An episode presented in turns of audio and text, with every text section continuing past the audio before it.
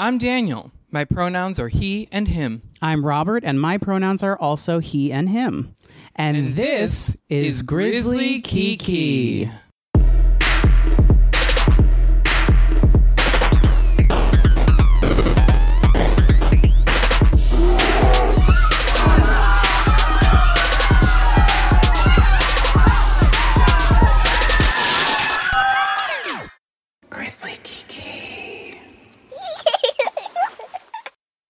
Today's episode is brought to you by Warby Parker, an eye care brand that offers chic and modern eyewear at a revolutionary price. Simply put, your glasses shouldn't cost as much as a meet and greet with James Charles.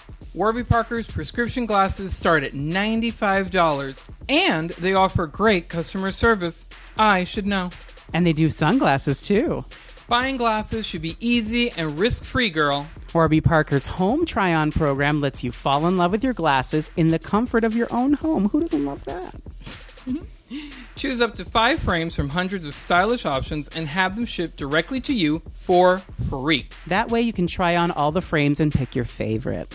And for every pair of glasses sold, Warby Parker distributes a pair of glasses to someone in need. We don't need people seeing things blurry. And Daniel wears Warby Parker, and now he can actually see me. And I'm now considering a divorce. Hey! To get started, head over to warbyporkertrial.com slash kiki. Wait, wait, wait. Warby Porker? That's a very different website. I was projecting. very different. I mean, I project in all directions. Give them give them that link one more oh, time. So sorry. To get started, head over to warbyparkertrial.com slash kiki. Again, that's warbyparkertrial.com slash kiki. Warby Parker, modern eyewear made simple. Don't Google Warby Porker. You're, You'll regret it. Hello. Hello. How are you doing? I'm doing well. Are you Um, enjoying your Labor Day? I am. I had labor pains all weekend. Um, What is this? Is a, this is a stupid. We're obviously we're recording this in advance um, on Labor Day. Um, what? Uh, th- this is probably a stupid question, but what is the um, like? What are we commemorating with today? Do you know? workers. Oh, okay. I like mean- unions. No. Uh, let me look that up. Oh, beautiful, lovely. I love throwing you a curveball.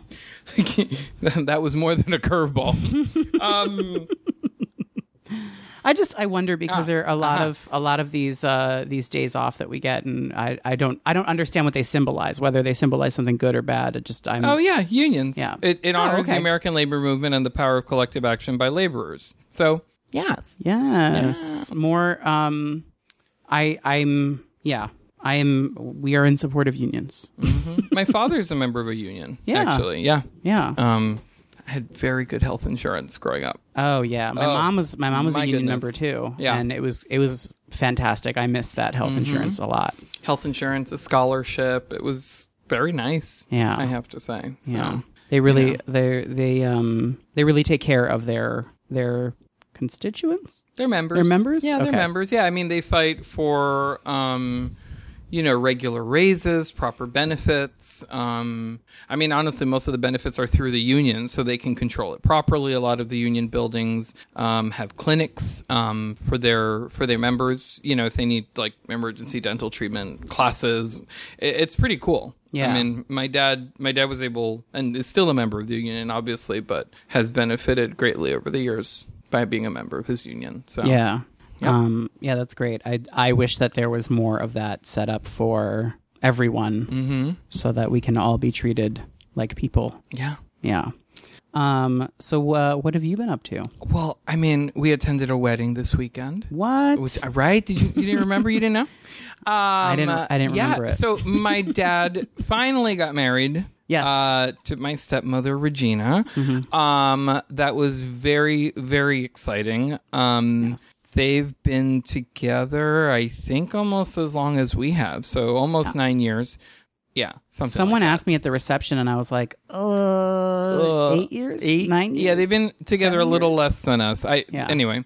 Um but yeah, I mean it's it's been at least 2 years in the making, you know, Yeah. since they decided to get married. So I was um just really overjoyed and oddly emotional, which is not my tip I mean, I get emotional generally, but Mm-hmm. um you know, not just you know, being able to to to make this dress for her that made her really happy. Um, but to also kind of see everything um, come together and just really see them both be happy um, was very important to me.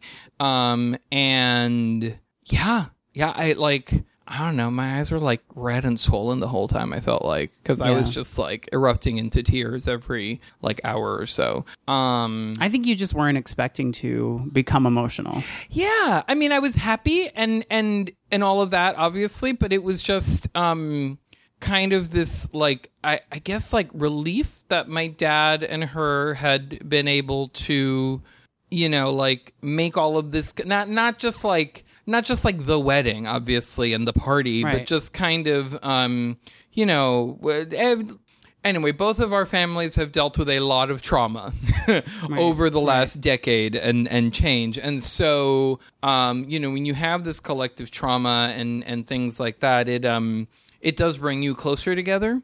Um, Yeah. in a way, and so seeing them kind of both share in that, but also the joys of being together has been something that um, has brought me a lot of comfort because I know um, that uh, they're taking care of one another. That my dad has somebody who is taking care of him in a way that you know my brother and I aren't able to. Like we're not his partner, you know. Um, so that was that was really nice and i got to see my aunts and my cousin and my grandparents were there um as well as you know a lot of her extended family so it was it was really nice Yeah. i had a very good time Did you go to a lot of weddings growing up? no No. i think i oh, probably have I, I went to my aunt judy's wedding and that was kind of it hmm. and then you know we went to our friend's wedding and and again i haven't been to a lot of weddings Yeah, this was the first time in a while that we went to a party where there was a dance floor and like a DJ and all that stuff. That's just it was something that for me growing up was a regular occurrence that if we had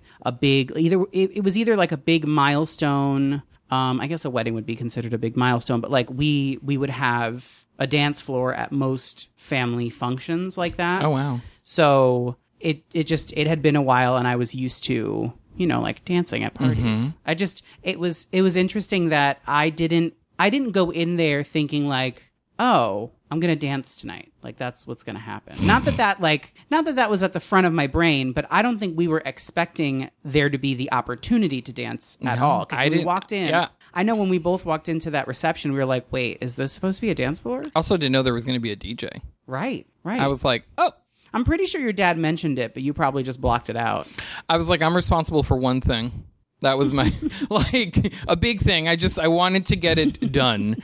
Um, I also was not expecting to be called out as like the person who made the dress. Um, at you know in like the the housekeeping Yeah. section of the reception. Um, which was very nice. But then I'm just like, oh, I had a lot of people who were like, hey, can you do this? Can you do that? And I'm like, eh, sure, no. Yeah. Like I need I need a break from sewing for a little bit, especially like Right.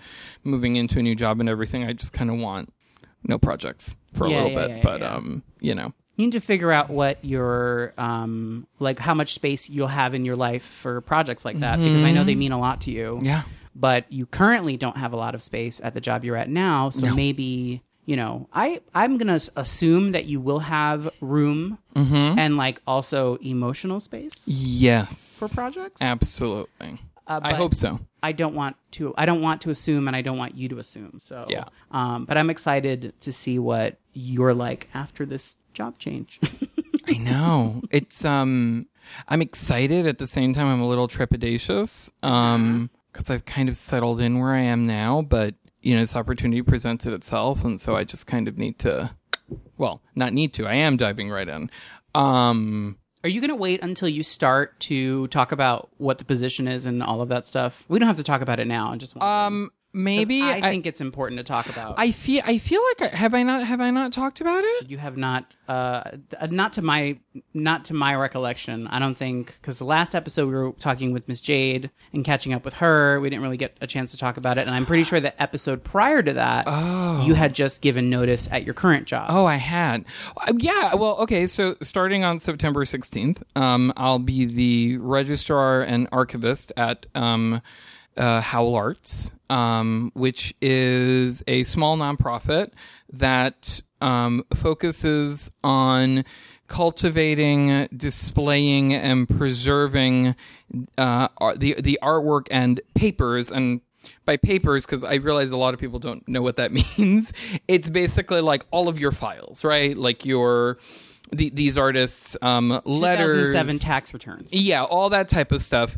Um, so I'm just saying, I think that's what, when people hear papers, that's what they think. Exactly, but you know, it's like writings and sketches and it, it- things that are are, are are are personal in nature of artists who are working, were working, and or resided on the lower or in, in on the Lower East Side. So, uh, people like Andy Warhol, Candy Darling. Um, Arturo Vega, who the, the, the gallery space is actually named after. It's uh, Howl Happening in Arturo Vega project, um, who passed away in 2013 and left his estate to uh, Howl Arts. Um, and so I'm going to be in charge of um, uh, basically making the archive that they have, which is considerable, uh, publicly accessible for the first time. So there's a lot of, and I, I think I can't talk about most of it, but um, that's what I'll be doing. So I'm very excited.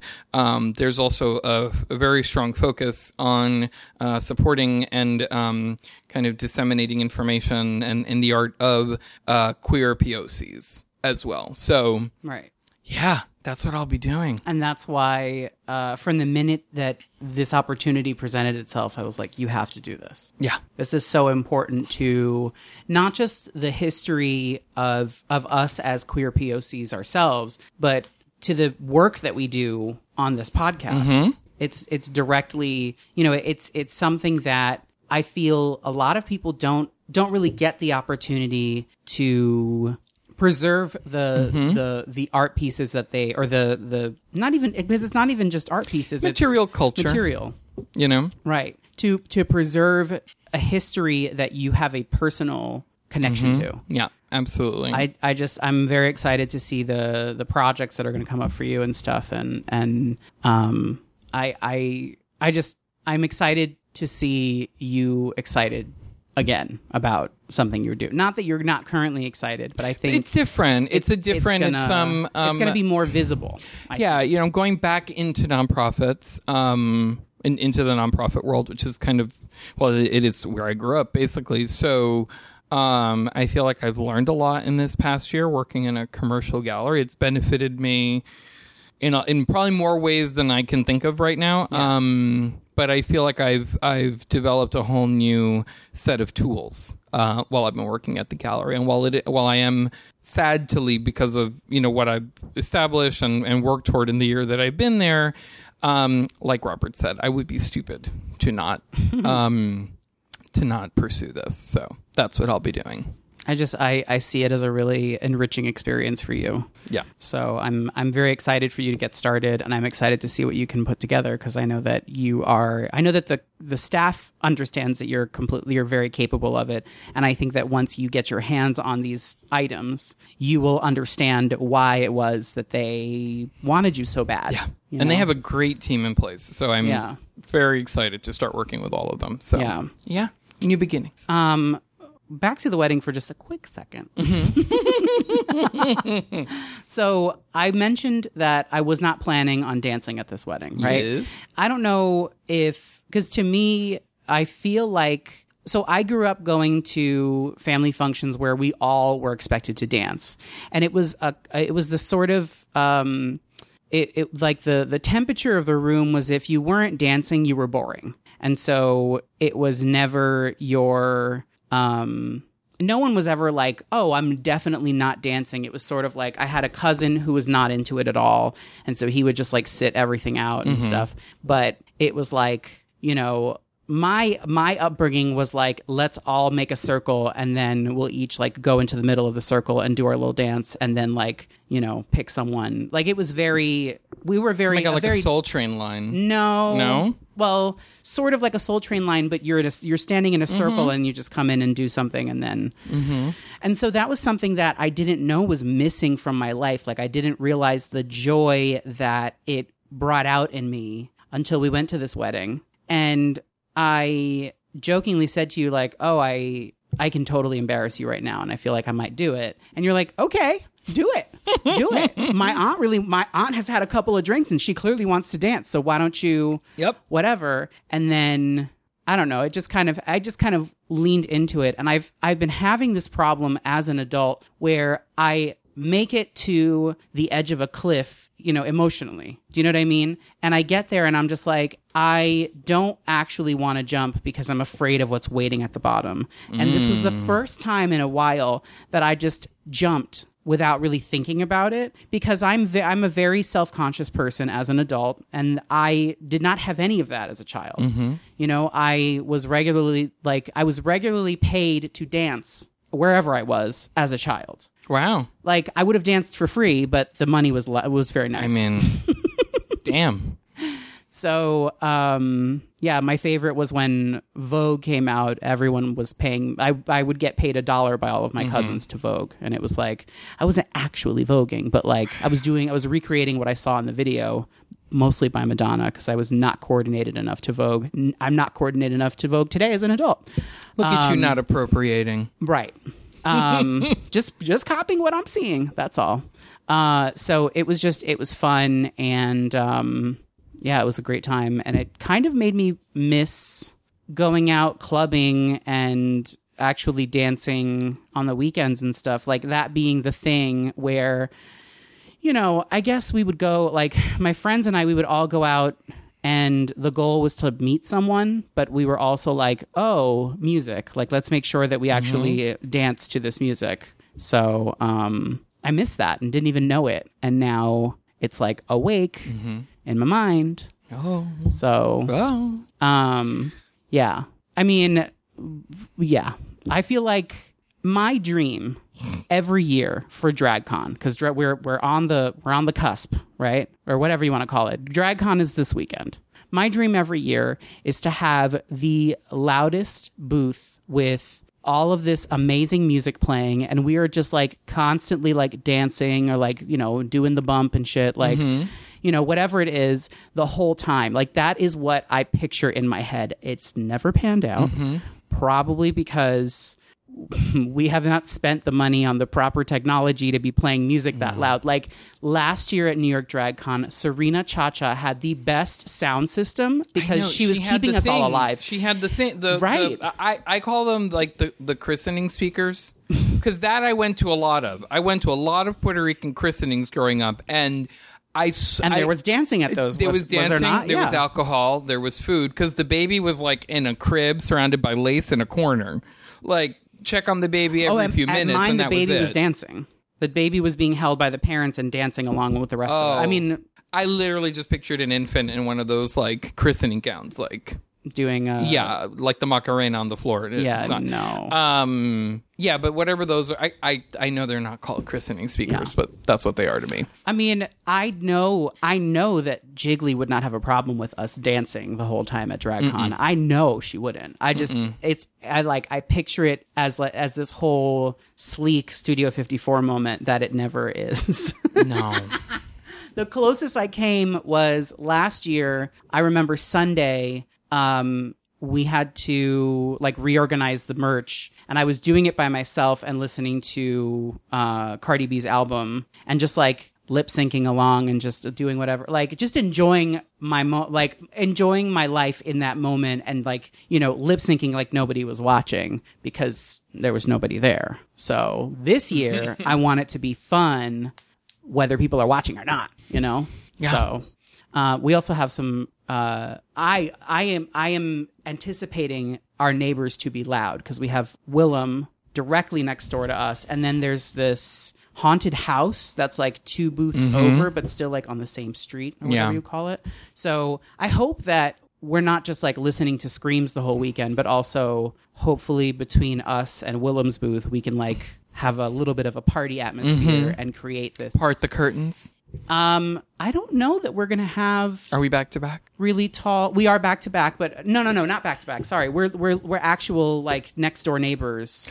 Oh. Yeah. Oh, so it'll be like What Mariah and Jiggly last year then. Exactly. But Mariah had I think she had like a higher up. No, it was the same. partition. It was the same. You're There was a thinking you're thinking of Alexis because Alexis was back to back. Oh no, Alexis was back to back with Serena, and Alexis had that huge contraption. Well, but she had a backdrop, so it Yeah. wasn't like you know, Yeah. it wasn't like where Ari, like drag queen Oh merch was behind us, and Ari would pop in every few minutes to be like, "Hey," you know, like the neighbor who shows up on the sitcom where there's she would applause. scare the shit out of Jiggly every time. It was great. Um, and there's that wonderful video of Mariah and Jiggly fighting, I don't think which was amazing. I don't think anyone's seen that video. so that's just for us. That's just for us. Yeah. That's just for us. Yeah. Um, we're going to take a break, but when we come back, uh, we're going to talk about some fun stuff like how you can stalk your ex from space. yeah. So stick around. We'll be right back. Oh, hi, it's me, Robert. And I have a question. Do you shop on Amazon? If so, you can be a supporter of our show. Just go to grizzlykiki.com and click the Amazon button in our menu. Anytime you shop on Amazon using our link, we'll get a small commission on everything you buy. And it's free. There's no cost to you as the money comes out of Amazon's pocket, not yours. So bookmark it, use it, and every time you buy from Amazon, you'll be helping us keep the kiki going. We're back, and it's time to talk about history being made. So I know that sometimes people really go to great lengths to, uh, you know, keep tabs on their former partner or, you know, to stalk them in many cases. I've never heard of somebody like tapping into a person's bank account from light years away. um, which I'm probably speaking in hyperbole because I don't understand space, but Yeah. you get my drift. So um, this week it came out that a um, an astronaut named Anne McClain had been accessing her ex-wife's bank account uh, via a computer on a space station. Um, and that in and of itself is kind of cuckoo because I'm just like, if I were in space, I don't like. I don't think that's what I'm going to be focusing on necessarily. But anyway, uh, they they divorced um, in late 2018. It was a little acrimonious, um, and uh, Anne McClain's wife, Summer War- Worden, um, happens to be an Air Force intelligence officer. And so when Anne was asking Summer all these questions from space about excuse me, her finances, like, hey, how'd you buy a car? How'd you afford that? And, you know, she's like, girl, you're not even here. Like, how do you know all this? She decided to ask her bank, because she's an intelligence officer, she had the clearance to have them trace all the computers that were accessing her account. And they traced mm. it to a computer that was registered to NASA. And where was that computer? In the middle of space, on the space station or, or satellite where Anne was stationed. Okay, so how do they get Wi-Fi in space? That's what I want. Well, I mean, you're on a satellite. You're like, I think that Oh, you right, basically right, right, on a right, right. satellite or Okay. space station. Again, I don't know, like, you know, th- th- I, I I don't know all the terms, but you know, they're hooked up. They can communicate. So, like, they were sending emails back and forth. That's how she would ask her, like, "Hey, how'd you afford a car?" Hmm. Um, and so she's now, um, I guess, going after her, um, like accusing her of, you know, like identity theft and things of that nature. And Anne, who's the one who, ha- you know, who accessed things from abroad, let's say, um, the astronaut. the astronaut was saying that you know well she was using the same password that they had always used when they were married and she didn't give her you know say oh you can't and she was just making sure that um money was being allocated properly to take care of their child which wasn't isn't actually their child. It's the uh, air force intelligence officer's child that she gave birth to two years before they met. And then yeah so there's other things. So like part of what caused their breakup was that um, the astronaut was very intent on adopting and or uh, getting equal parental rights to this child right. um and you know the the the the Air Force intelligence officer was not too keen on that because like this is her kid. They had only been together since around 2014, even though they were married, and you know she just didn't um, feel comfortable with that. And I guess she she could tell that there were some things that weren't quite um, stable with this with this other woman. Right. Um, like she would post photos on social media of her in her astronaut outfit, uh, uniform, with um with with the kid and, and made it seem like she was she was the kid's mom like so you know it just seems um like the astronaut was it, it was really like intent on manufacturing this family at all costs um and it, it it went so far as her you know um uh, basically, you know, accessing information that I feel like she was no longer privy to. Um, and her her whole like defense of this was, like I said, you know, about making sure money was being allocated properly for the child and that their finances were still intertwined, but it was not like this bank account had nothing to do with her finances. It was just one that she had access to when they were married to pay for things as needed. Right. Um, so yeah. Why didn't the for an intelligence officer there's a lot of intelligence missing. If you break up with your ex and your ex has your password to something as like simple as your Facebook, you would change that password, mm-hmm. right? Oh, if you and I ever get divorced, I'm changing my Amazon password. Right. Like, you know, it's it's like it, it, it it's from silly things like that to more serious things, especially if you've. Again, all the details of their divorce are not here, but it, it, it does seem like you know this this was not um um not unanimous. What's the um This is not uh, amicable. amicable, you know. Um, but I, again, I, I, I, I don't know. I just feel like it's just tacky, not even tacky. It's just not right to go around accessing information just because you have Right. a password. Like you really need to know your limits. And this is a great, you know, we talk a lot about setting boundaries. Mm-hmm. This is a big boundary Yes. you know, to set. Like, and even if their finances were intertwined at this point, like there are, you know, say, hey, by the way, I'm going to access this for this or whatever, you know, like, is it okay? Like, and I understand that when people separate, there, there's like a period of time where things are still kind of being worked out, but that doesn't seem like that was the case here. yeah. Um, but yeah, yeah. Um, and this also might have cost the astronaut the uh like the opportunity to be one of the first women to walk on the moon Right. um because her th- there was a, a basically an all-female team that they were putting together or are putting together Yes. and, and it's been a few years in the making because i guess you have to go through a lot of training for these types of things um and she was recently cut from that team. And the excuse that they're using is that they didn't have enough spacesuits in her size. Woo, that's petty. because there was another another woman um i guess who was her size that is going and she's not i mean i don't know how much a spacesuit costs to make yeah Well, from what I read, the there's another woman who her and this other woman are about the same size, and both of them are not going. That's what I read, but I could be I could be mistaken. I just think it's so petty that they're like, oh, we're gonna ignore the fact that you used our computers to keep tabs on your ex and to police their behavior and we're actually Hmm. going to give you the the reason we're going to give you that you're not going on this te- on this uh this shi this this thing to the moon is that you don't fit into a spacesuit. i know. And it's not clear if it was both of them that were scrapped. It just says that they didn't have enough in the in the two women's sizes. They say that her i don't know. But whatever. Apparently it, it made it onto snl where Right. Bryan, I, I ha- we haven't watched SNL in ages, but I mean that's a whole other issue. And I'm not one to judge size, but there's a photo of this woman here, and she seems to be of average height builds. I mean, like so. If they again, if they were picking like that's not the like, like why use that reason?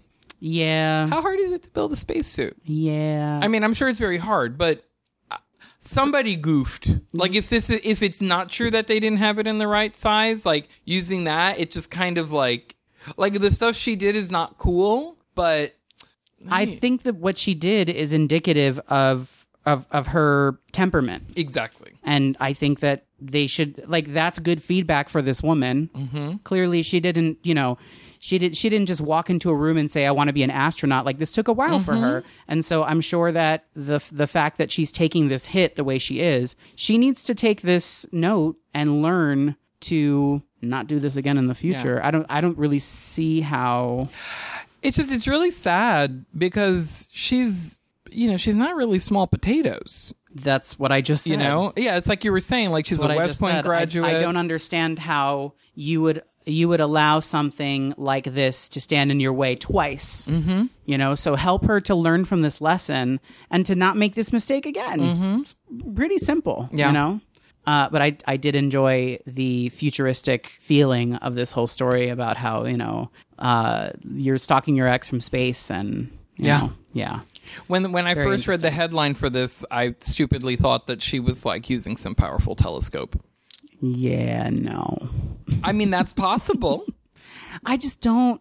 I, I still can't wrap my mind around using the internet from space to check on your ex's finances. It just it seems useless. You're in it does. space. You're in space. What are you going to call her and be like, "I see that you went to Chipotle again this week." Like Uh, you know what? It's nice to know that you can still take care of your banking from space. that's true. You know, it reminds me of that story of the I, I don't know if she was an astronaut or just like in the army. That woman who was obsessed with this guy who had a partner. They were all in the army, and she drove cross country without stopping to like go get him in a diaper. Yeah, Oh. yeah, that was a few years ago. Look it up. It's I think I remember. I think we might have story. talked about it on here. I I remember you telling me about it. yeah. That's a lot. So there you go.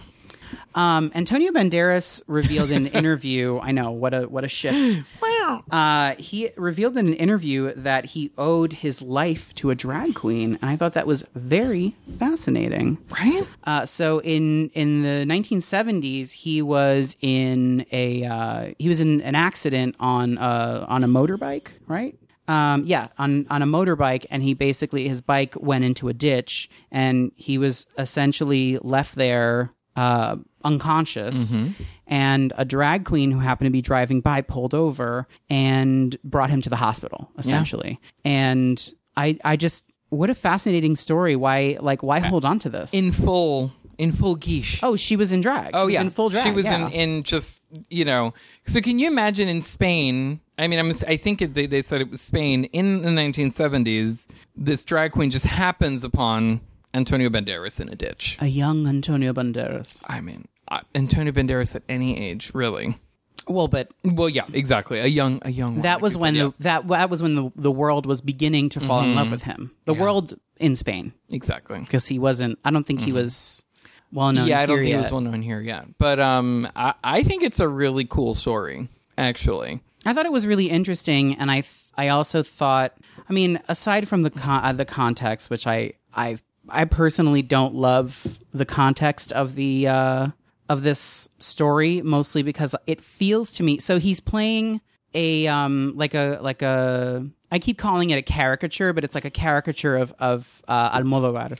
It's a, it's, it, it, yeah, it's kind of a a character inspired by Yes. Almodovar. Okay. And he and Almodovar have a really long uh, relationship. Like they have a long history Mm-hmm. together because they, he's been in his movies for years, Mm-hmm. and he's also played gay characters before in a lot of his films. And um, and he basically talks about how he's not it, when when he's in a movie and he's playing a gay character, he's not uh, he's not impersonating a gay character. He just he wants to tap into their emotions and actually be them while he mm-hmm. is filming this. All of that to me reads as code words for i want to get ahead of the media again reminding me that gay characters need to be played mm-hmm. by gay actors. And that's why i have a i just i don't know i saw this and i was like this is a really cool story but then but then there's the element of him it seems to me getting in getting mm-hmm. ahead of some sort of controversy. Yeah. what's unique i think in this instance is that he is playing almodovar who he has this really long history with. Mm-hmm. And so in a way it's like who better to play you than an actor who in a way uh, I mean, other than other than Penelope Cruz, I would say that Antonio Banderas was a huge inspiration to Almodovar I growing mean, up. yeah, or not he- growing up, but like in in in his in the beginning of his career. Yeah, I mean these two, you know, uh, Antonio Banderas and Penelope Cruz have been constants in his work. Yeah. um, for many years. I mean, and and and again, it's um, like uh, there are only you know two of the actors in a very long roster of other Spanish actors and actresses who have appeared consistently have appeared in his movies consistently over the years because he does you know he because he, if you haven't seen his movies you need to go and at least see a few because they are all interconnected on a certain level and he's very um particular and mm-hmm. nitpicky about things down to like how colors are interpreted in his films.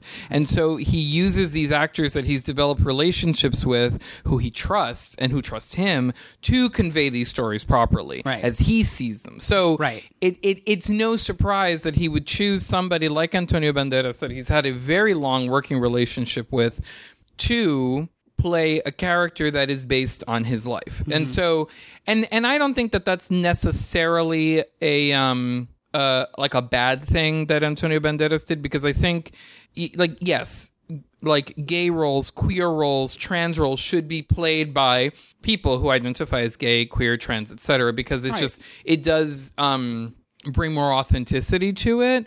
But in this case, I think it's an exception Right. you know like you said and and i think that it's before we start to uh like jump to uh critiquing you know a, a, a- somebody who is playing a gay role and they happen not to be you need to look at the context. Absolutely. like you said. And so i think that in this case he was you know trying to to say well like i have this history. Like i understand you know the the the, the queer community. Well i like i even owe my life to a drag queen because this happened to me in the 70s so like Right.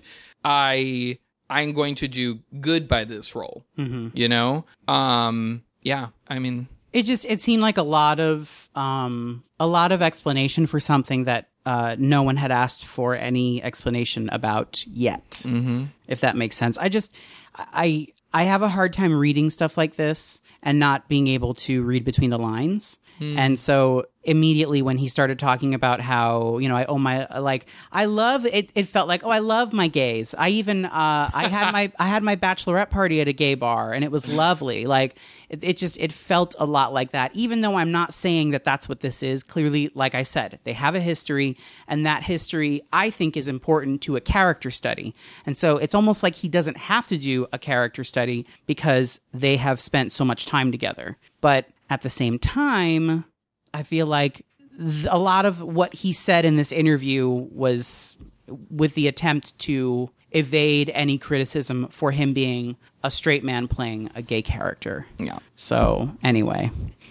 Um and speaking of evading criticism. speaking of uh I don't know, playing a character, I don't know. Ugh. I don't know.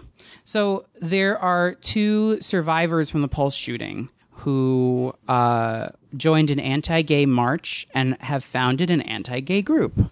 And I we we struggled with w- whether we were going to talk about this on the podcast or not because neither one of us has experienced the level of trauma that these two men have, and so we don't know what being in that headspace looks like. But I feel like you wouldn't necessarily turn to starting a hate group, which is what I see this as. Oh, I, mean it, it is Yeah. it's it's absolutely a hate group And one of them, I want to say, so the, the the two men that are named in this article, uh, Luis Javier Ruiz and Angel Colon.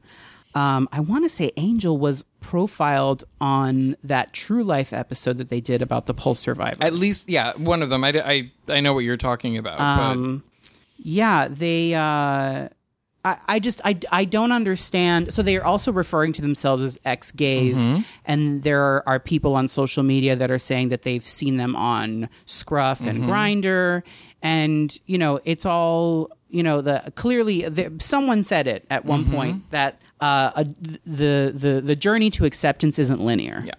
And I feel like we, we might have talked about this some point last year, I think. It was a while ago. There was this photo that appeared on social media where I think it was one of these guys was like, We're ex gay and it's like I think we avoided it. Did we I avoid think that we avoided it last time too. Yeah. well- yeah. And so that's why I think it's important to talk about the, Mm-hmm. this. The it just it doesn't seem it doesn't seem logical to me No. to be the survivor of trauma and then your your reaction to that is to start an anti-gay organization. Mm-hmm.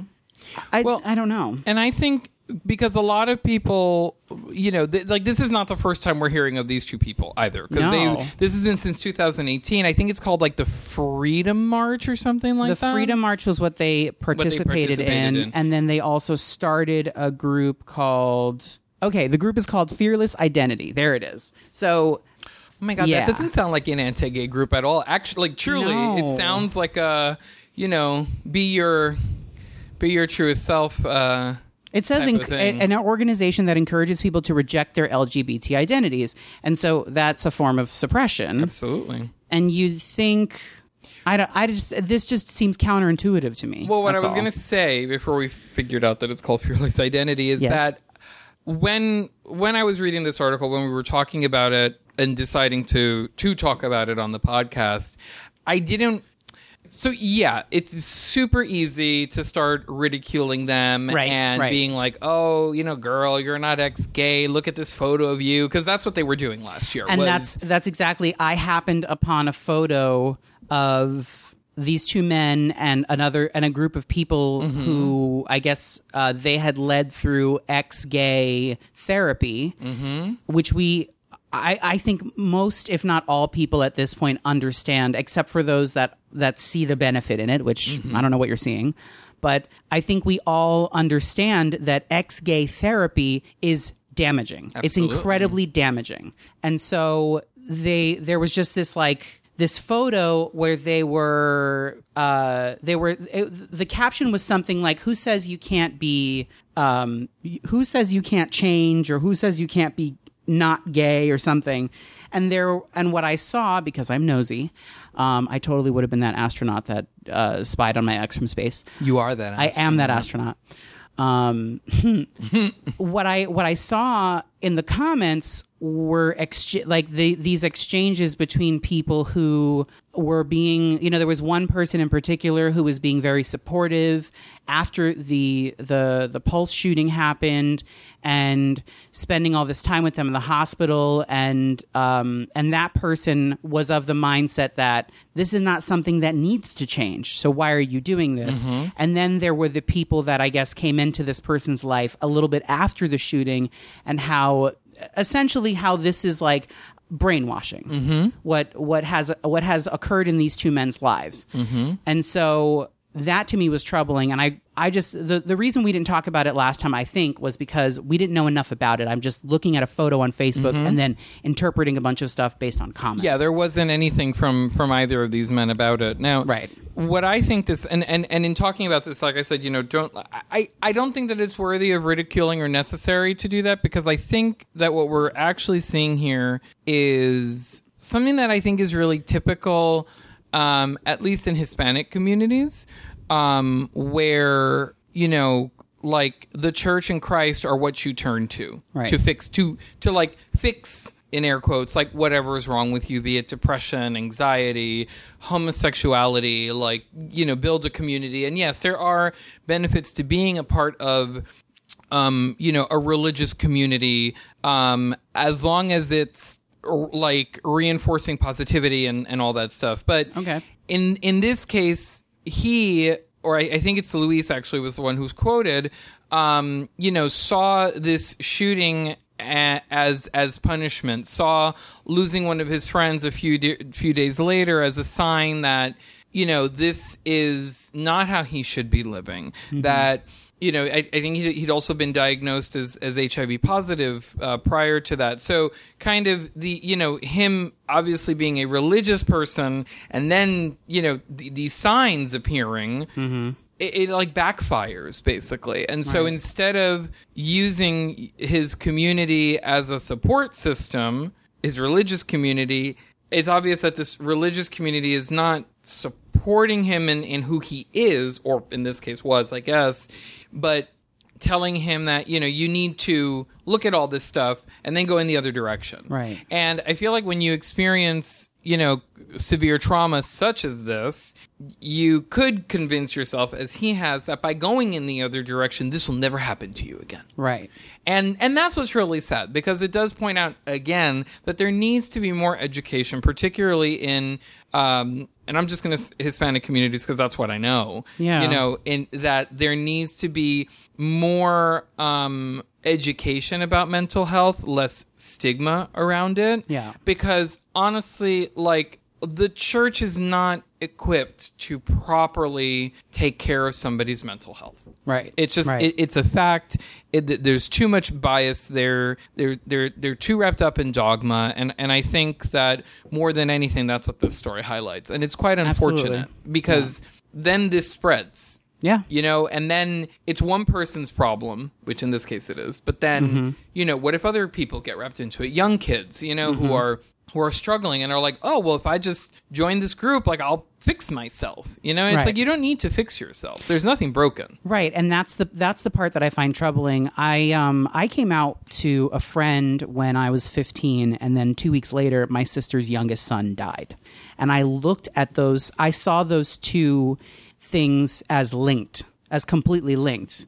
And I told the the one friend that I came out to, I told him that I felt like my nephew dying was directly related to me being gay and I'm reminded of that when I'm when I listen to this story of these men and I feel like they're not getting the support like you said they're not getting the proper mm-hmm. support that they need because the church is just telling them you need to change who you are and suppress who you are in order to live to live in safety. Mm-hmm. That's what they're telling them. Yep. That you don't deserve safety if you're part of the LGBT community, mm-hmm. and that they need to understand that they do. That they they deserve safety just for being alive. Yeah. And and surviving this massacre is not the reason why they or or is not an, is not reason enough to suppress their their sexuality.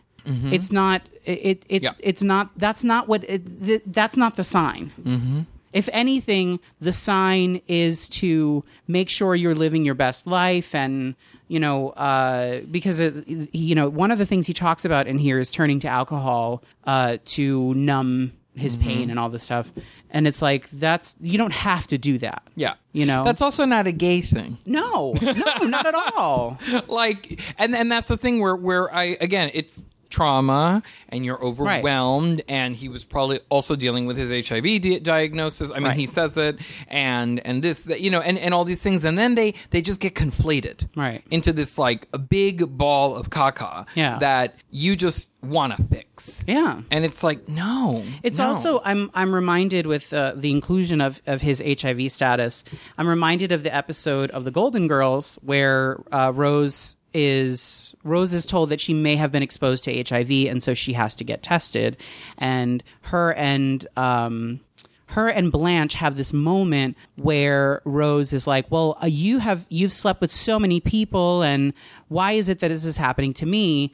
And Blanche says, "HIV is not uh, it's not a disease that only if that like it's not like a bad person's disease. It affects everyone." And that was such a uh, to me that is such a poignant moment in media that happened at a time when the the president of this country was ignoring the fact that it was actually an epidemic and and choosing choosing to actively ignore it Yeah. instead of acknowledging what was happening and getting people the help they needed or giving the funding to the right places so that we could make all of the advancements that we have today. Uh, so yeah, I'm just there's just there's so there's so much that if these if these two men had the right support system, which it seems like the you know at least last year around the time that they shared that photo, it seemed like there were certain people that were still trying to maybe steer them in a different direction and mm-hmm. give them the help that they actually needed, as opposed to telling them that there was something wrong with who they are fundamentally. Yeah. and and suppress it further. Yeah, this idea of divine punishment really needs to be like excised. Yeah. because it's just not. but it's it's it's all it's all part of the language. Yeah, I mean, it's really sad. You know, I don't I don't know if you wanted to talk about this, but there were elements of we we went to church for the first Ooh. time in a very long time, and you know, no no disrespect to church, but there's a reason that. Uh, when I was 17, I took a look around one day at church because I used to go to church every Sunday, super early in the morning. And there was one day after I turned 17 where I looked around and I was like, this is just not for me. I, I see all of the hypocrisy mm-hmm. just sitting around me quietly waiting for this church service to end. And it didn't make any sense. And so there were, there was language that was used in the church service itself this weekend and you were just like, "Oh, they say that every Sunday." And I'm like, "Yes, they would say that every Sunday. That wasn't a special inclusion because somebody asked for it. That is in the text that Yeah. they read." There, there were some moments in the whatever the the program where the Well, church the- was the- talking about uh, with the church where the priest was talking about you know a woman's obedience and I was just like mm, you know and then when it came time came time to do the vows and you know there's like I promise to honor and you know that word obey right Yeah. and my stepmother very clearly skipped the obey part which I I didn't catch that. I because it was like ser obediente y y um not fe uh y fiel. So you know to be like um To oh be God, fiel- obedient to be and obedient loyal. and, and faithful, And faithful, faithful, right? Which yeah. faithful, fine, great. You should be faithful to your partner in whatever again with within, Whatever that means. Whatever Yeah. that means to you too. Obedient, mm, no, know, man. because the man is never asked to say that. Well, the Right. the male identifying person is not asked to say that when you're having a, a, a conventional uh, heterosexual uh, wedding ceremony. Right. And I love that she whoop, skipped right over that. Hmm. Because I was like, oh, good. Because as soon as it came out of the priest's mouth, I was just like, oh, we're still saying that? Like, Well, You know? it's interesting because the the thing that you that you pointed out was let us acknowledge our sin. oh, yeah, that. and I'm just like, oh god, this again. Like Mm-hmm. I just it's incredibly triggering for me to be in a church much less have to hear all of that and and and remember because I I do remember I remember verbatim a Catholic church service and I know when everything's coming. That was part of the reason when you and your brother were having a hard time knowing when to stand and when to sit and all that stuff. I was like, it's coming. I know it's coming. It's this moment right here. And then we stand Okay, up. you just, I'm like, tap, and I'd I just "Oh." tap you and I'm like, it's time to stand up. Mm-hmm. Because at a certain point, the priest, I think, realized that the majority of the people at this wedding were not regular churchgoers. And so Mm-hmm. they didn't know when to sit and stand. So at a certain point, he was like, please stand, please Mm-hmm. sit, whatever. Um, but, um, yeah, it, it's just, I, I feel like it's not just the fact that the language is damaging, mm-hmm. it's also lazy because if you remember, there's a moment in the when the when the priest is talking about this union of two two people who are too old to have children. I I don't think that that's a Is that what terrible he thing to say. He did not say that. Oh, I'm saying to you that there was a moment in his in his text where he said, "Let your children be an extension of your love and joy." And yes, your dad and Regina have children. Yeah. Yes, duh. But I think that that piece of it was meant for children that would have been had. have been created as mm-hmm. a as a like a result of this as a result union. of this Yeah, union. exactly, yeah. Huh. I don't remember exactly how it was worded, but I just remember thinking, "Wow, okay, so we're not even trying to mm-hmm. Look through our text and actually tailor this to the wedding you're having right now. You're just Yeah. reading what's in the book." I mean, that priest also looked like he was younger than both of us. So right. I like he stumbled through a lot. There was a lot of stumbling in that service because I've Right. I've been like I said I've been to at least one other wedding in my life and it was like seamless. You know, the priest had everything bookmarked. He knew what he was going to do and, and, and say, and and this guy was just like, He where was, do I look? He was flipping through. There were de- there was definitely a post-it that kept getting moved from one page to the Oh, I next. know. Poor it was thing. it was very embarrassing. I think, and not to like not to critique. I mean, this this church gets two stars on on Yelp. No, I'm just kidding. Um, I just, it's not, if I had to pick a church to get married in, it wouldn't be this one. He stepped on the whole, uh, you may kiss the bride moment and, you know, whatever your feelings are of that thing or, or the fact like the, the, the church organ playing as they're kissing, like it, there's just stuff that is supposed to be part of like, and it's and I'm not talking about stuff I've seen in movies. I've been to weddings where that has happened. Yeah. And it's been beautiful. Yeah. And it's been a moment of like an eruption of joy and all this stuff. And none of that took place. Mm-hmm. Yeah. And it sort of felt to me at least like having the service at a church was maybe not the best choice. Well, maybe at this church with this priest. Exactly. Because I was like, where's the then I- but then where's I the joy out- in the priest's you know Well, voice? they don't they they don't usually have that much joy. I've I've I grew up in a church where the deacon was a little bit more joyous than Mm. the priests. And so if you wanted, you know, you basically had to be like, "You, I want that one." Like you had to pick it out like it was in Mm-hmm. Yeah. the catalog. Um I found out later that your your dad and Regina aren't parishioners there. oh yeah, that's not their church. Yeah, and Yeah. for sure they they gave them 10% because they're not parishioners. Yeah, Like, that's And a real thing. And that's the thing. If you're you, you got to make sure that like you have a um a relationship with that church because Right. this person has to kind of know you. You know, it it it it doesn't um. Yeah, like when my aunt Judy got married back in 2000, they went to her, well, now ex-husband's um, family's like church that they've been going Right. to for years. So it was a very nice service. I have to say, like, I don't believe in any of it, but it was a, a very well produced wedding mass. Yeah. You know, again, there was no shuffling, there was no um, awkward pauses and, and and I haven't talked to my dad about this, but well, here you go. I feel like I like I, I, Oh, no, I have is your I- dad listening I- to this I right don't now? know. He listens sometimes, but I was I wanted to have a phone call and I meant to be like, hey, that was great, but like I think you should get your money back.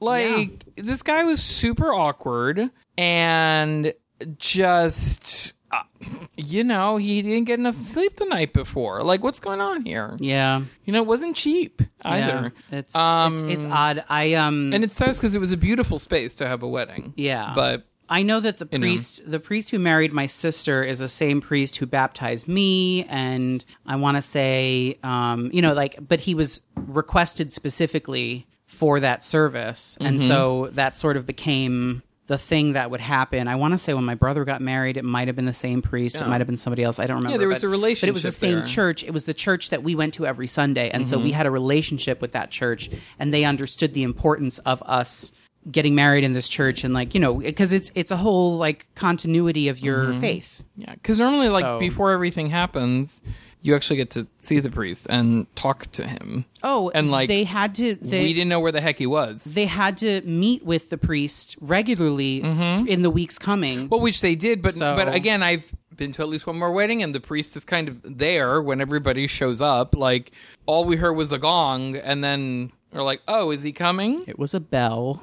Okay. It was the bell that bell, they ring whatever. before the priest comes out. I was like, "Oh," because I kept on asking my dad, "Where's the priest? Where's the priest?" And he's like, "He's here somewhere." And I go, "But Also, there's normally a procession. yeah, there's That didn't something- take place. Yeah, it was a weird, uh, a weird. they also moment. normally the the wedding when the wedding party comes down the aisle the um there's no one standing in the back of the church and then before the bride is shown for the first time the doors are shut and then the, there's the the key change and the the wedding march and then the doors open there just there was a lot of stuff that were i a um unapologetically gay wedding planner I would have been very upset. like there was just there was a lot there that I wanted because I know I know that this was a big moment for Regina and I know that there were things in there that I'm like I would have wanted that for her. I would have wanted that for her. Like Yeah. there were just there were things there and I And again, I have not had this conversation with my dad as of this recording. But if he's listening, I'm sorry. I should have said something before. but I think the beauty of it is that they have a strong bond, Mm-hmm. your dad and Regina, and so none of that is going to carry over into Yeah. the marriage. So Yeah. But anyway, um, we're going to take a break. and when we come back, we're going to have probably an equally contentious conversation about Dragula. And no, it's not because we don't like it this time. We are actually enjoying it. So stick around. We'll be right back. Today's episode is brought to you by Quip, an innovative oral care brand that makes it easier than ever to maintain a healthy brushing routine. The simple secret to great oral health is good technique, consistent brushing, and regular upkeep. Do away with the myth that more power and features means a better clean by trying out their beautifully designed electric toothbrushes. They also take the guesswork out of replacing your toothbrush by delivering a new head and fresh batteries to you every three months. Shipping is free and you can cancel at any time. We use Quip and it's made us smile more because our teeth are actually clean.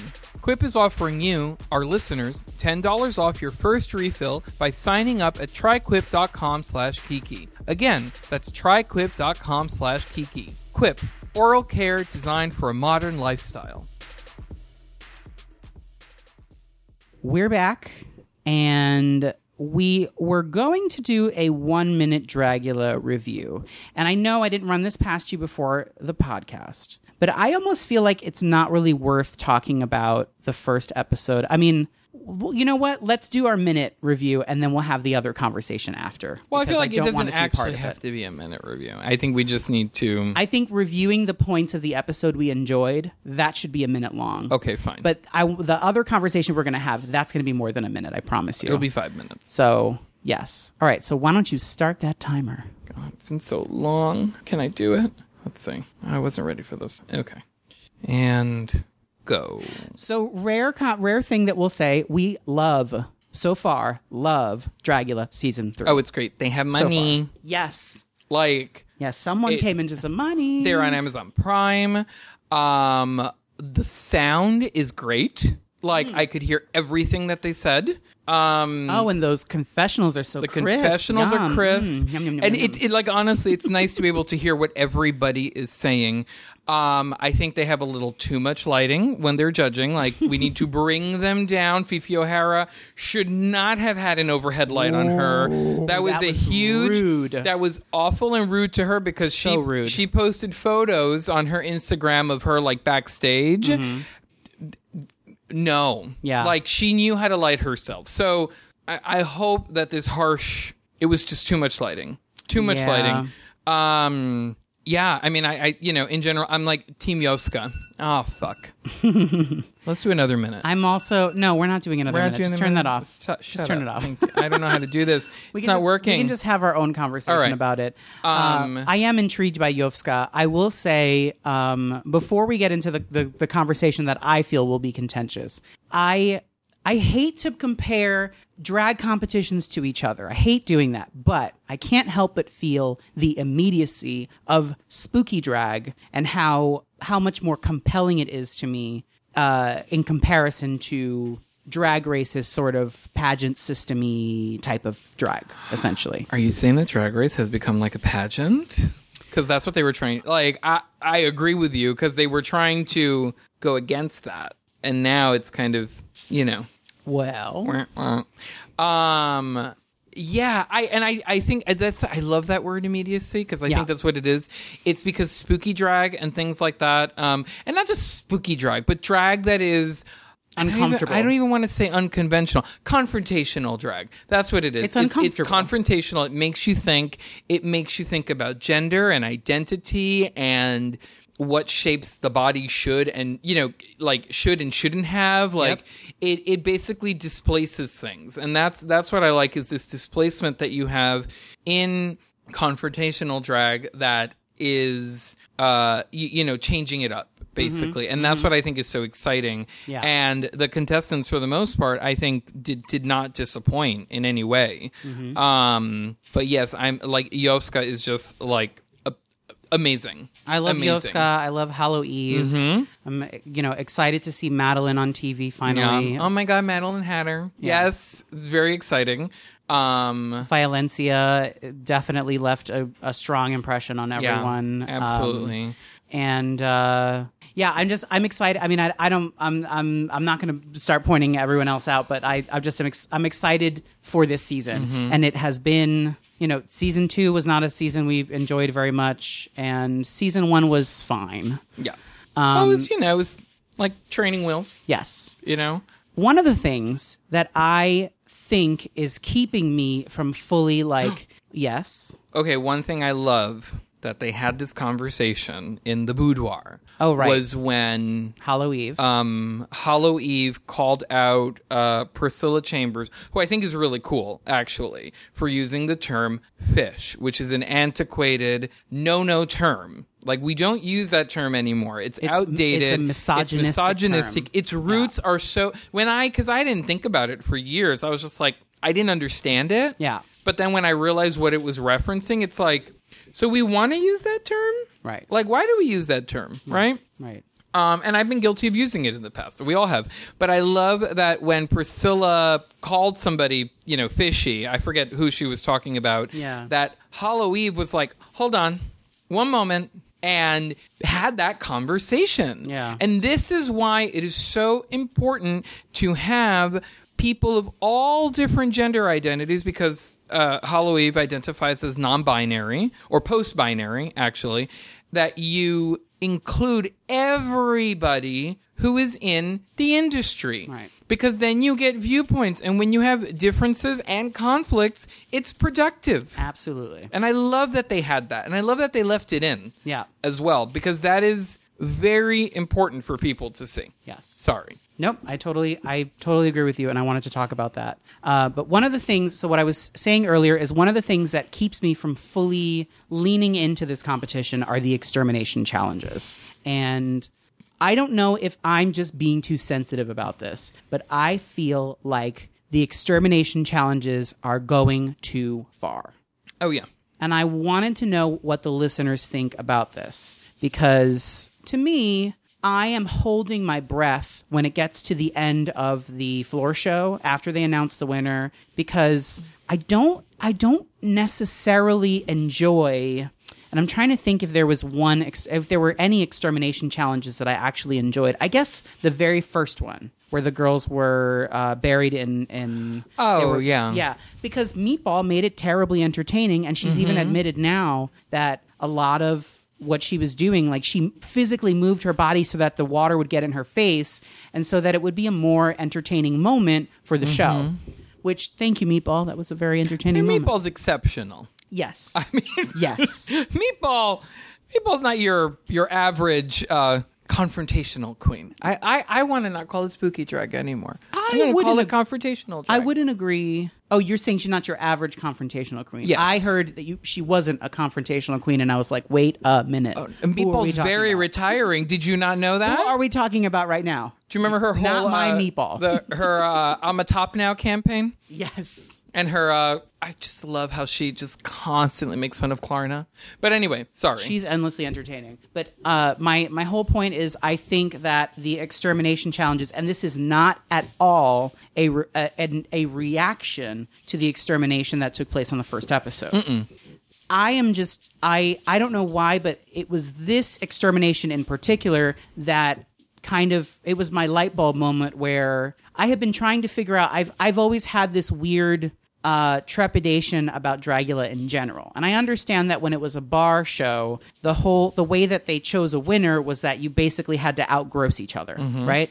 I get that. I totally get that. I just think that the exterminations are not like you know whereas we see things like the like the cheerleading challenge that happened on drag race on season 9 that created some problems for the show itself and so they had to re- reassess how they were going to deal with things like uh, like the contestant safety mm-hmm. and i feel like this is throwing the contestant safety in the trash that's why I can't I can't watch it and just be like, "Yay, drag." I'm worried about the contestants' safety the whole time. I don't care if they stay or if they go. I'm only thinking about their safety. yeah. The closest that I can think of is like, you know, when they, they do a lip sync for your life and the song is just a song you've never heard of by an artist that you're like, meh about. Like an off-brand Selena song. Uh, Selena, Selena Gomez. Sorry. Watch your mouth. Sorry. An off-brand Selena Gomez song. Yes, that is a perfect example. Pam it's, Tillis. It's a song you've never. it's a song you've never heard by an artist that you're sort of familiar with, and the song itself is really not that good. That's what this is like. You you become disinterested. Yeah. But to me, it's not just disinterested. I become nervous for the contestant, mm-hmm. and so I'm just wondering if anybody else is feeling the way I'm feeling. I wouldn't have done that. Somebody like, didn't. I would. I would. I. Mm-mm. Nope. Didn't. No. No. And I, I mean, completely understand. I fully absolutely understand. not. No. I- that I or the one have where. Sorry. The, the tattoo one. The tattoo Okay, one is always the one in the, front of my brain. because the tattoo one to me, I'm like, fine, it's on there. You can always get it taken care of. No, no, the no, other no, no. Thing, They went into someone's van behind the but- studio, but it was a licensed. someone- it, was, a, licensed thing, and Sure, let's not sure, forget, sure. you got your tattoo in an apartment. Okay, but it was by a licensed tattoo. artist. Exactly, and they had a licensed tattoo artist because if I remember correctly, they put the person's name up, their handle, the whole nine yards. The tattoo artist misspelled the tattoo. Nobody said they could spell; they just know how to apply a tattoo. I'm just saying. So anyway, wait, what do you mean they misspelled it? They they the the grammar was incorrect or whatever it is. The Oh, the, well. the, the order of the wording Yeah, well, was incorrect. anyway, my issue, the one that I could not, I just was the the the the um The brains? no the the piercing one, Yeah. the one that one because That's too much. and I can't believe that Erika Klash like took that many needles Yeah. to her skin like Yeah. because the thing what I'm thinking of is like yeah and again they they have somebody who knows how to do these things right um but no no. no. Like, what if it gets swollen? Like, you know, I, I, I um. What if I bleed out? No, no, uh, uh no, no. That's and that's the thing is that like this is not. It's supposed to be spooky, but it's supposed to be spooky in a theatrical way, not in a real way. You know, this is Yeah. not about. I mean, and I think that there is some, some, something to be said about pushing people to their limits, but like, the exterminations are a bit fear factory. Yeah. Fear factor like. Yeah. And I didn't like that show at all. Right. I don't no. And I don't care. I don't care. I don't I don't I don't I don't want to be covered in cockroaches. I don't want Mm-hmm. you sticking needles through me to prove that I can take it or, you know, standing in a bucket of ice. Like and and it's something that until you mentioned it I was like, yeah, like that the extermination challenges are like not, you know, no. I mean being buried in a box and like having water thrown on you until you can't handle it like and some dirt, maybe and a some couple dirt. of bugs. Okay, Eh, whatever. I mean, I would not have fared so well, but I, I, I like you're in one, you're in one position, like you're in one place, Right. You know, and and like you know, you might swallow a roach, but uh, like no, I'm not jumping out of an airplane. no, Like that's just not. I don't jump, and I'm not jumping out of an airplane. Right. It's just not happening. that would have been the end of it. The one where Yeah. they froze them. Do you remember that one? The one where they had to sit on a block of ice for as long as they possibly could. That like they're, Oh, that was one where they were standing in the buckets. That's Oh, yeah, yeah, yeah, that's yeah, the- I think that's the one where, where like where Disasterina got eliminated was on that episode. Maybe. I think. Anyway. I don't I don't remember who got eliminated. I'm just remembering see and that and that's the thing. I don't even remember who got eliminated those episodes. Mm-hmm. I'm just remembering how awful and somewhat unnecessary these extermination Mm-hmm. challenges are, I think, to the competition itself. Mm-hmm. I mean, I see that they're they're taking the concepts from a bar competition and trying to translate them into a TV show. And I think that for the most part they do a really good job. I just I think that my issue with watching the competition itself it comes down to these ex- exterminations. I can't do it. I mean, and, and again, I'm sure that they have all the like safety things in place and stuff. But with this, this like the first one of, of season three, like once they jump out of that plane, there are there are so many variables. Mm-hmm. Re- and regardless of whether or not you're hooked up to somebody else and you're doing it in tandem, Yeah. like the you know it, it, it might not propel. Yeah. You know, the shoot might not come out. Like no, mm-mm. the chute might not come out. You might be too close to the plane. Like Mm-hmm. there are all of these variables. There are all of these variable uh, variables and you're basically putting your life in someone else's hands and it's a person you don't know and it's a situation you did not sign up for at the end of the day. That's how i feel about it. I get that these girls are here to compete but at the end of the day they're doing it for the exposure and it's to me it's just not right. It's it's somewhat unconscionable to have have them do things like jumping out of an airplane or piercing them until they can't take it anymore, uh, or you know, the what even when when Loris had to eat a brain. I mean, that's not that terrible, but it probably made her sick because she's a vegan. You know, like there are just there are certain elements to it that are somewhat unconscionable. I will say though, on Drag Race, those things happen behind the scenes. So there's that. Well, you know, we all know the stories of their, you know, broken glass, no safety person on set. Not Like- providing adequate uh, adequate food for people with special dietary needs, such as vegans and vegetarians. Yep.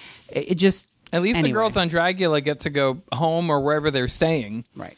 you know, and and create really beautiful, thought out conceptual looks. That I have to Right. say is is is an interesting part of the converse of, of the competition. But Right. I'm looking forward to the rest of it. But for but sure. maybe this is what I need. Maybe I need because the the the drag I initially fell in love with when I started to enjoy drag and when I started to become obsessed with it was scary to me. Mm-hmm. It was terrifying. So maybe that's maybe this is exactly what I need to be watching. Mm-hmm. Who knows? But like I said, I was just curious to see if any of the listeners felt this way about the extermination challenges um, or any other elements of the show. Mm-hmm. Um, but uh, we are very excited for the next episode, and um, and maybe we'll stay up and watch it? Question mark. Maybe. No, it comes out at midnight. You know that, right? Oh, So, exciting. Um, so in this week's keto corner, we have ch- chaffles, Chaffles. Chaffles. chaffles. Chaffles. It's Chaffles. Cheese and waffles combined is a chaffle. I hate the name, but they're like okay. So it's one of these things that in, in watching a lot of uh, okay, so it is basically a waffle that you make out of a combination of eggs and almond flour. It, it's very freeform actually because you can Right. you can do whatever you want with it as long as there's eggs and cheese in it because that's what binds the whole darn thing together. And and I think most of keto like baking and and things like that involves eggs and cheese from our experience because it just holds things together. Um, But the very the the simplest savory chaffle Mm-hmm. is simply cheddar cheese and eggs. Yeah. And um, we had them for the first time this week. Uh, Robert made these really great um, egg and cheese uh, chaffles, and we used them as um, As uh, buns. as burger buns, Yes. and they were really yummy. yeah. I have to And say. I put the everything but the bagel seasoning in the batter. I guess you can Yeah, say it's a batter. Yeah, it's a batter. Yeah. and it gave it a nice. It almost it tasted like we were eating uh like a burger on uh, a bagel. Yeah, it was it was amazing. Um, we also um, made uh, chaffles using the uh, Well, those were just regular waffles. Well, yeah, I guess you're They right. were anyway, just waffles. I mean, I I use the the the the almond flour pancake recipe that we talked about many episodes ago. Um, I use it to make just waffles, and I have to say they tasted a hundred times better in the waffle iron. They're really good. They're really good, and it cuts the time down like to nothing because you're making four at a time. Right. Um, I'm really excited to try a lot of different type of chaffles. Yes. Yeah. Yeah, because there are like pizza chaffles you can make. We can put like some. Uh, we can brown up some sausage and put it in there, and have like Mm. a nice little chaffle. Oh yeah, I want to make like know, a like a meat in it. Florentine chaffle. Yeah, That'd be very fun. I think it would be great to make Mm-hmm. uh, to just uh, put all the ingredients for an omelet in the waffle maker Yeah. and see what comes out. and then you can like freeze them and then retoast it and you have like you know your your breakfast I think be a great idea Mm-hmm. I think that's what we're going to do for DragCon because we have to get there early. I know. And I was even in, my- in in my head. I was like, who has a toaster, like a good old fashioned toaster, like push down and like. i mean you, we, you could always bring our waffle iron with you Um, no, no thanks. No, I'm thinking of like a good old fashioned toaster where you just put the Oh, you and just just put the ding. waffles in the thing and it pops up and well yeah. But that's me being extra, so whatever. Speaking of being extra, it's time for I'm so excited. I'm so excited! I'm so excited! Me siento muy excited. What are we so excited about this week? so the first thing that we're so excited about this week is uh, the sloppy seconds podcast with uh, meatball and big dipper Meatball again. uh, i know it just meatballs all over the place um, this is the first time we're talking about it on the show. It is the first time, mind you. This has been Wow. on our. I'm so excited for a while now. We just we have a list, guys, and we like have to pick and choose. We ran out of time last yeah. time. Otherwise, we would have talked about Exactly. it week. But, but Um, shame on us for not talking yeah. about it sooner. It's a really good podcast. It's on. Are they on Forever Dog? Right? Is that Yeah. the network that they're on? yeah. Yeah. So they're on Forever Dog now. They're no longer on Reverie. Um, I would love to know. Oh, you said the name. I would love to know why they left. Because I'm Um, because I'm messy like that. I love the name. I love the end. I mean, it- again, it's it's kind of the same um, energy they had on Unbearable, um, which was their kind of first venture into podcasting. Um, This, they seem a little more relaxed on this one. I don't know if it's maybe maybe the difference in network. I don't know, I don't know. I don't know. I, I just it's but I like it. they are so good together Mm-hmm. because like Big Dipper's a big personality, but Meatball is like in another stratosphere in terms of like the kookiness of it. You know, just like when when she announces "fuck talk," it's just it's great. Yeah. Um, the guests have been amazing. It, it just it really is a good listen. Yeah. So you should really go out and like, subscribe, Go out. all that stuff. Well, you know what I mean. Head over to your phone and Yeah. subscribe. What do you mean head over? It's like implanted these days.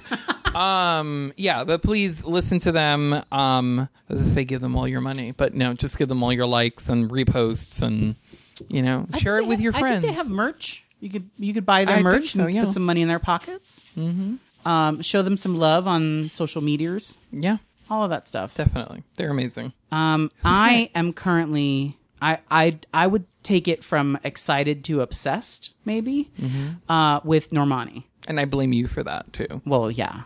Um, her performance at the VMAs was fucking incredible. I mean, every little bit of throwback that uh, that was the inspiration of her the music video for Motivation. She took and put on that stage, and incredible. Incredible, and more than anything, uh, I am very excited for what's to come because I feel like, and you know, again, correct me if I'm wrong, I feel like most record labels wouldn't put this much behind an artist that is just going solo right now. Yeah, and and she only has singles out now, right? You Yeah, said. yeah. I, I was I was shocked because I had heard of her because you'd played Motivation a few times, and that other song, um, Waves. Waves, Yeah. which is it, it it is a beautiful song, but the visuals for the music video are stunning. Oh yeah, Is that I I really thought she had like a whole album, nope. not just a few singles, and it's just really um. Again, it's it's familiar because there's some throwbacks in, in the music, obviously, but it's also very different. I think um, her voice is amazing. Yep. I mean, it, it's just really um, The dancing, the- oh well the dance well that she did the dance break The from the video Yeah. was it's just phenomenal and it's fun. It's just it it it's like a good time. Yeah, You know? she's entertaining. She makes me happy. I just it's it's a it's a total package Mm-hmm. Yeah. for me. So I'm excited to see where her career goes. Absolutely. and I'm paying very close attention. Also, Lizzo's big twerking booty on the VMAs was fucking amazing. I I I told you it was a real brute. It was a real booty. I couldn't tell because they were doing that weird VR thing or I AR. I forget what they're calling it. It just it's too much. I don't know. It got to be a little ridiculous. holographs. Hol- holograms? No, it's Ho- like whatever. um, alternate reality or vis- virtual. Re- I don't know. I don't know. I don't know. Something weird. And of course, the Missy Elliott performance. well, that was goes amazing. without. Yeah. You know. She's Yeah. just amazing. The those those were the the the, the best moments I'd Yeah. say of the the old VMAs. Um, and so to let everybody know, um, we will be at DragCon this weekend, um, helping out Jiggly at booth 442 as Yes. well. So stop So- by. Come on by and uh, dance with us. Yeah. but like, if you really want to get like the good stuff, come on Saturday and Sunday because that's when I will be there. Wow. So, you know. And if you just want to have a fun time, just come on Friday. Wow. Really? For real though? Wow. Just come by and dance with us. Wow. It's gonna be fun. No price list for the two of you. That's it. I'm not right, doing well, it. Um, Only really affects one of us. So. I'll make sure and, and bring my boombox. Oh my be goodness! happy Yes, but where I uh, am. please stop by and say hello, take a picture, all that, um, all that good stuff. Yeah. So yeah. Um, well, that brings us to the end of another episode. Yes, so we're Grizzly Kiki on everything, and by everything I mean Facebook, Twitter, Instagram. Be sure to follow us there. You can send your questions to grizzlykiki at gmail.com and maybe we'll read yours on the air. And don't forget to subscribe on iTunes and Spotify. So until next time, Bye. bye.